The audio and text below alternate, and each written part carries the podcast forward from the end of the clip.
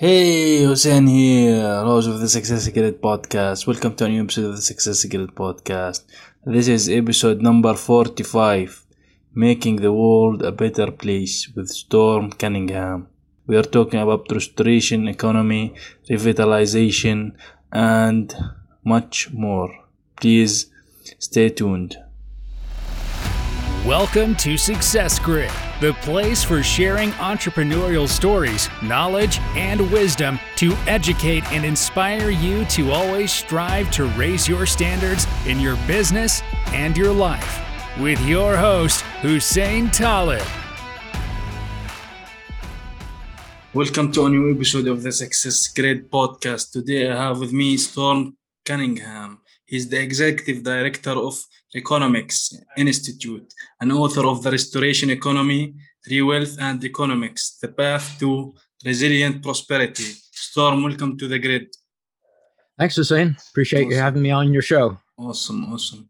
So, Storm, give us a little bit uh, of history of, uh, of you and uh, the Reconomics uh, movement, let's say. Well, uh, it kind of got started back in the 80s Mm, uh, when a German scientist who was working in Jamaica mm, uh, was working on some technology to restore coral reefs. Mm.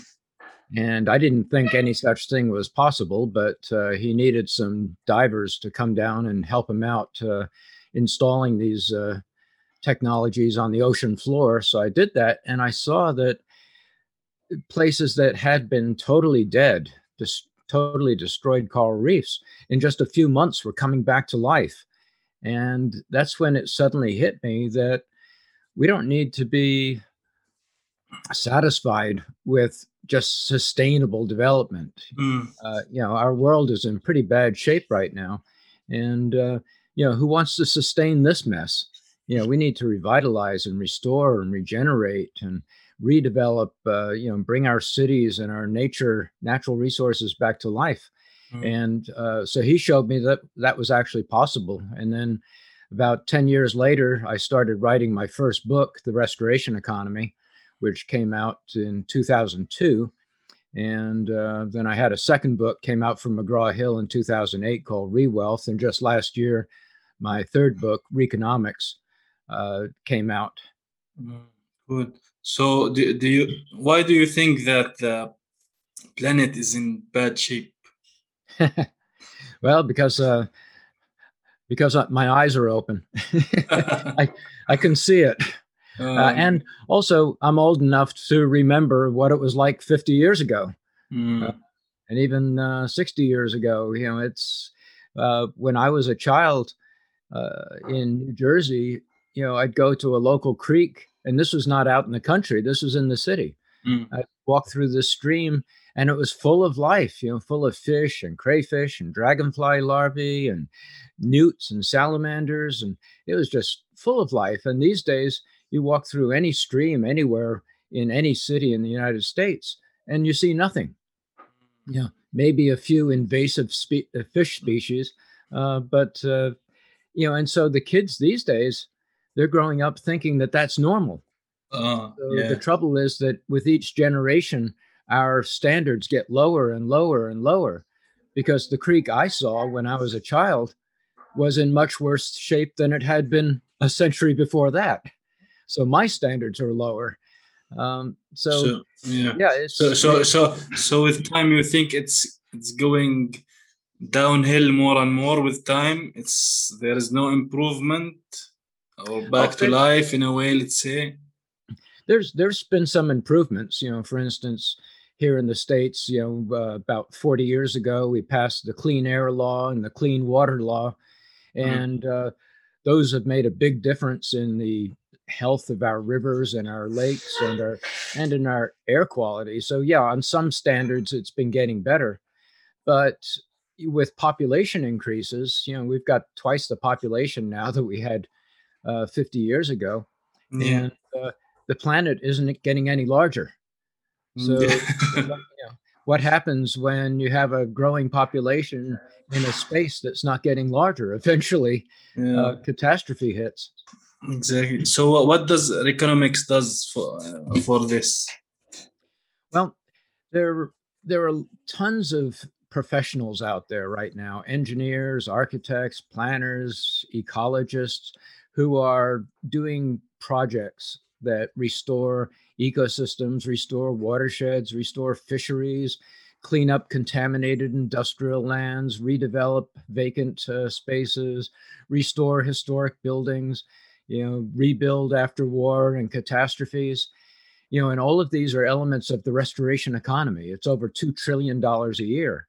Oh. The missing thing is at the community level or the regional level or even the national level when politicians promise revitalization mm. or they promise resilience they don't have an actual process for doing that at mm. the project level all these professionals have have a process for restoring a building for restoring an ecosystem but at the level of revitalization there's no process so these community leaders the mayors the governors they just do a bunch of individual projects and hope that somehow magically revitalization will appear if they do enough good things. So, what Reconomics Institute does is we train people in the process that actually produces revitalization and resilience. Okay, cool. So you you you took you said like maybe these kind of things, the processes may be failing, that people no, that, it, it's not that the processes fail; it's that they don't have a process. okay, cool. So, so they didn't have, so they don't have a process to process the resilience initiatives for uh, yeah. uh, places and uh, uh, yeah. So, uh, so they do they have a vision, a strategy, or a plan to do that, or do do, do they do no. anything about that? Yeah, that's a good question because those are, you know, the vision, the strategy, those are elements of the process. Mm. You have to have a vision, you have to know where you're going. Uh, yeah. So a vision basically is a is a is a cohesive set of goals. Yeah. So that's where you want to go. Mm. Uh, the trouble is that most communities these days have a vision. Uh, they're very popular. You know, they do visioning workshops and bring everybody together, and that that makes people feel good. It makes them feel like the government is listening to them. The trouble is that many times these are just exercises. They're just political exercises, and the vision is never really used. It mm. just uh, at the end of it, they just write the vision down. They stick the document on a shelf, and it's forgotten. So you can't have a vision without a strategy. The strategy yeah. is how you turn a vision into success. Yeah, exactly. In fact, that's the uh, only purpose of a strategy is to produce success.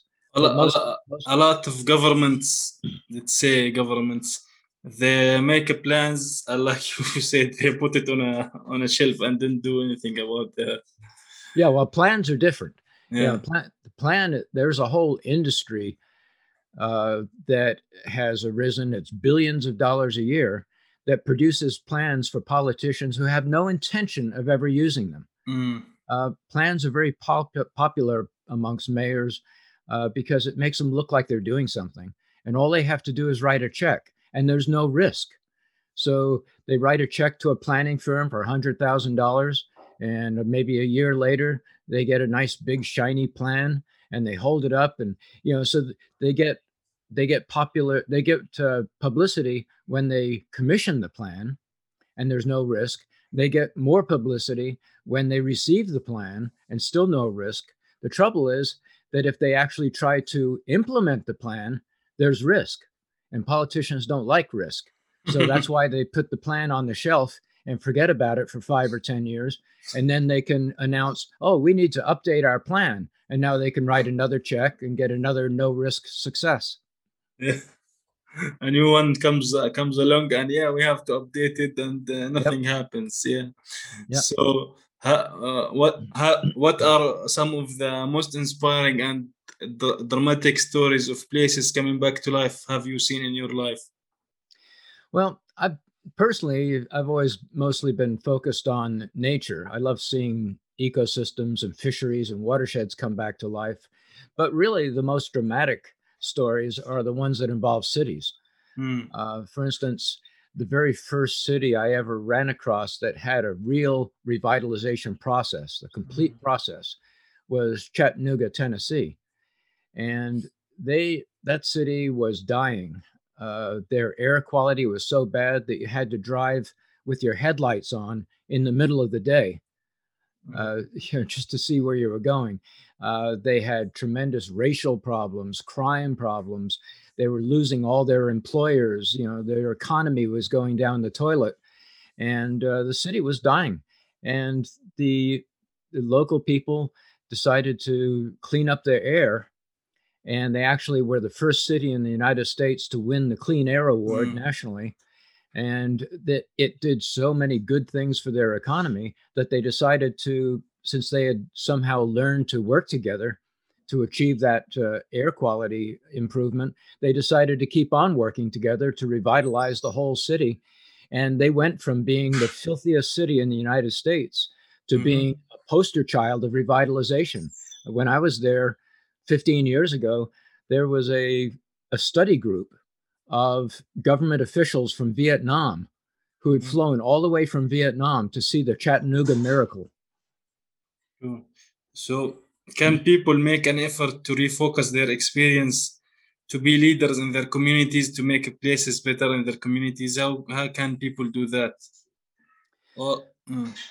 yeah, how, you mean how how can how can ordinary citizens yeah help revitalize their communities. Yeah. Well, the most important thing they can do is help educate their community leaders about how to actually achieve revitalization or resilience. You know, so they mm-hmm. have to make them aware of the elements of the process that are missing because most communities have some elements of the process you know it's just it's just common sense if you talk to any business person and ask them why is your business successful it you know it doesn't matter whether they're producing clothing or cars or food or whatever they'll say well it's because we have a good process for turning these raw materials into this finished project product and distributing it. Uh, so but the problem is the communities don't have any process like that.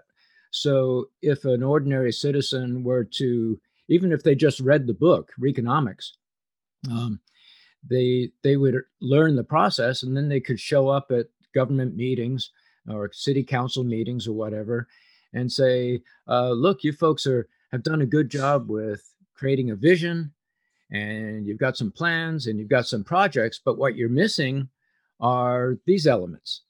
You know, you don't have regenerative policies to support this work, or you don't have regenerative partnerships to attract more resources. Um, you know, and so they can show them that there are six absolutely essential parts of the process, and they might be missing one or two of them. And if a process is missing key elements, it's not a process. Mm, exactly, definitely right.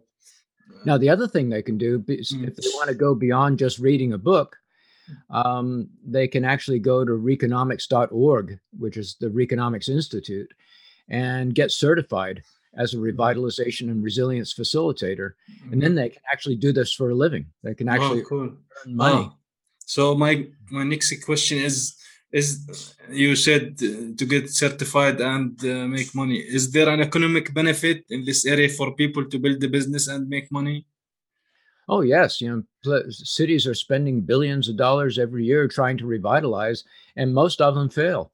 Probably about 90% of revitalization and resilience initiatives failed, either completely or just partially. And so, if somebody has the knowledge needed to help uh, increase the success rate, then cities are very much willing to pay for that. They don't want to keep mm-hmm. wasting all this money. Yeah, exactly. And the nice thing is about the process doesn't cost anything. It's mm. the projects that are expensive. The process yeah. uh, costs nothing at all.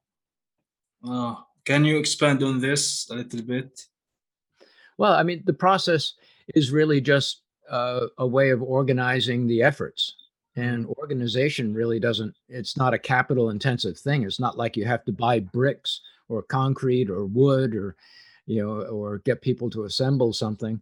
Um, so, you know, the basic process is very simple. You, number one, you have to create an ongoing program. Mm you don't have an ongoing program, you're not going to build momentum. and you need momentum in order to inspire confidence in the future of a place. That's the most important single outcome. If you're not increasing people's confidence in the future of a city or a country, then it's not going to attract employers, it's not going to attract investors, it's not going to attract residents. In fact, it's going to keep on re- losing them. So you've mm. got to increase confidence in the future, and that requires an ongoing program. And then once you've got that, the first thing to do is create your vision, like we talked about before, then create a strategy to achieve that vision, and then look at your policies and make sure that your public policies are actually supporting this regeneration. Mm. And then form some partnerships to attract resources so you can actually do projects, and those projects are the last part of the process. Mm. How how all this can help the low income minorities? Do you well, think? yeah that that's the important thing about the vision uh, the vision is where is the most important place to bring in all the stakeholders mm. and if you're doing a good job of it then that will include literally all the stakeholders meaning low income people uh, racial minorities anybody who's normally left out they get into that that visioning session and if they if they do a good job of creating a shared vision of the kind of community they want in the future that revitalizes economically in a way that's equitable, where everybody gains from it, then and if you've got a good process, then that vision will will drive the strategy, it'll drive your policies, it'll drive your partnerships, it'll drive your projects, it'll drive the whole revitalization program. So that's the vision is the key to that. Mm, good. do you think that people should do uh, that should help restore uh, the planet for a living in general? Well, they already are. It's hmm. about two two trillion dollars a year. A lot of them are very large companies, you know, big uh, engineering design companies that do multi-billion dollar projects. You know, like in Florida, here in the states, we've got the Everglades Restoration Project that's fifteen billion dollars. you know so these are huge projects that are going mm. on and there's a lot of money to be made both for the big companies and for the individual consultants and designers yeah cool so but i see i don't know maybe some people for example plastic uh, some people think that is it's not important issue.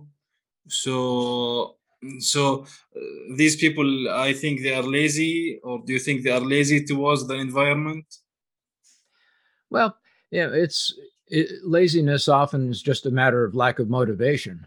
So you know if you're asking somebody to spend their time as a volunteer to go out and pick up plastic from the beach then yeah maybe they won't do it because they don't have any motivation. They don't care enough mm. about their community to do it as a volunteer.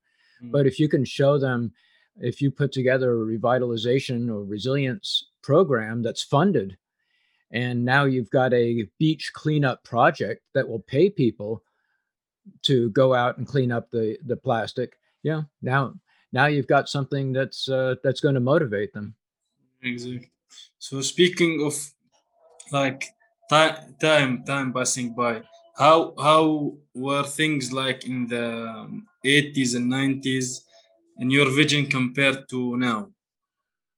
Uh, there's been a lot of growth of restorative development. Back in the 80s and 90s, everybody was talking about sustainable development. And there's been some good good things that have happened under the name sustainable development. But really, the world is in much worse shape, especially as regards the climate, than it was 40 years ago. So obviously, sustainable development overall is a failure if it were a success, then the world would be in better shape now, and the climate would not be in crisis. Mm. Okay, can you can you explain to us how the economy is impacted by the by the environment?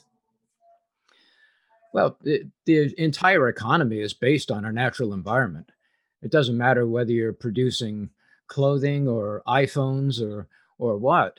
Uh, you know, it takes ten thousand pounds of natural resources to manufacture an iPhone. Yeah, exactly. So, uh, yeah, you know, there's just one. One iPhone takes 10,000 pounds of natural resources. Most of it is water, but, you know, also energy and raw materials from, from the mining, uh, you know, just the, uh, you know, the plastics in there. So, uh, you know, if the economy, if the economy is destroying the natural environment, then only the economy can restore it. So, do you do you are you one of the advocates for not making project like factories or buildings in uh, in nature in the middle of nature in the forest? Oh Like yeah, uh, putting obviously. the yeah.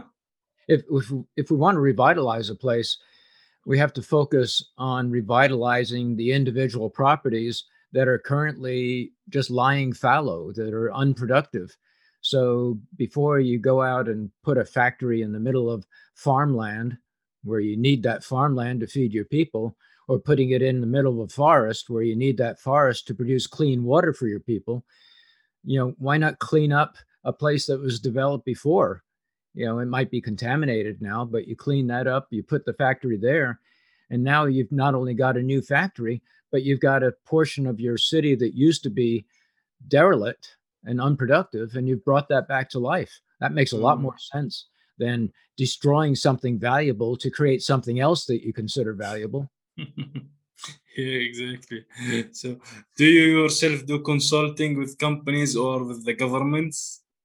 Yeah, most of my consulting is with uh, the governments, local governments, but uh, uh, I do occasionally get brought in by private companies. I just had a call two weeks ago from a very, very large uh, global engineering firm that said that he, they said basically that they're tired of just doing individual engineering projects. They want to be able to supply a more complete solution to cities and regions and a Mm. complete solution these days basically means revitalization or resilience. And uh, so they were wondering, how do we do that? And I told them that the most important thing would be to incorporate a complete revitalization and resilience process into their offerings. That way they can take the expertise they already have and just package it within this process. And now they've got a complete solution. Mm, cool. So, can you give us some reasons to be optimistic for the future? Well, the fact that the restoration economy is growing so fast is probably the most important reason to be um, optimistic, and individual aspects of it. For instance, regenerative agriculture. Back when I wrote my first book, which I started writing in 1996 and it came out in 2002, I had a chapter on regenerative agriculture. But back then, nobody had ever heard of it. It was it was you know just a very few people who were working on the concept, and then what happened was you know, basically at, when I described it, regenerative agriculture was a way of farming that rebuilt the topsoil. So after every crop, you had more topsoil and better quality topsoil than you had before. And you also had helped restore native pollinators and the local biodiversity in the process and restored the watershed. But then what happened was about six, year, seven years ago, they found out that regenerative agriculture also sequesters tremendous amounts of carbon that it, it, regenerative agriculture actually stores four times more carbon in the ground than reforestation does. So all of a mm. sudden regenerative agriculture became a climate solution too. And that was the magic key. And now everybody is doing regenerative agriculture major companies like general mills are dedicating millions of acres to regenerative agriculture. So that's very optimistic. Mm, cool, great. So, can you give us one takeaway from this episode? Um, well, it really just uh, depends on what people would like to do with their lives. If uh, if they would like to um, end their lives looking back on a lifetime that has left the world a better place, then I would say figure out a way to get involved professionally with community revitalization or climate resilience or natural resource restoration. There's so many opportunities to do it. And they don't even have to change their current profession. Uh, you know, at Reconomics Institute, we've got graduates who were architects, engineers, lawyers, even. Cool. Um, uh, you know, people who are involved in fields that had nothing to do with nature or or cities but when they added the Re- revitalization and resilience facilitator certification to their resume, now they could apply their legal skills or their design skills or their planning skills to revitalization and resilience. Mm, cool. So, so, it's a way of revitalizing their own lives. Yeah, you know, exactly. The fact, fact is, what we restore restores us. Yeah, exactly. What, we, what we, we, revitalize revitalizes us. Exactly. We live on this planet. yep. so, how can people get in touch with you, Storm? Well, if they go to stormcunningham.com, that's my public speaking site, and we've got links to all of the organizations and my books uh, right there on that one site, stormcunningham.com. Mm, good, awesome. Thank you for being here today with me on the Success Grid podcast. So, yeah, thanks, Hussein. Appreciate it. Thank you for listening to this episode of Success Grid. Make sure you subscribe so you don't miss any future episodes. And if you found value in the show, rate and leave a review on iTunes. For more resources, visit successgrid.net. Until next time.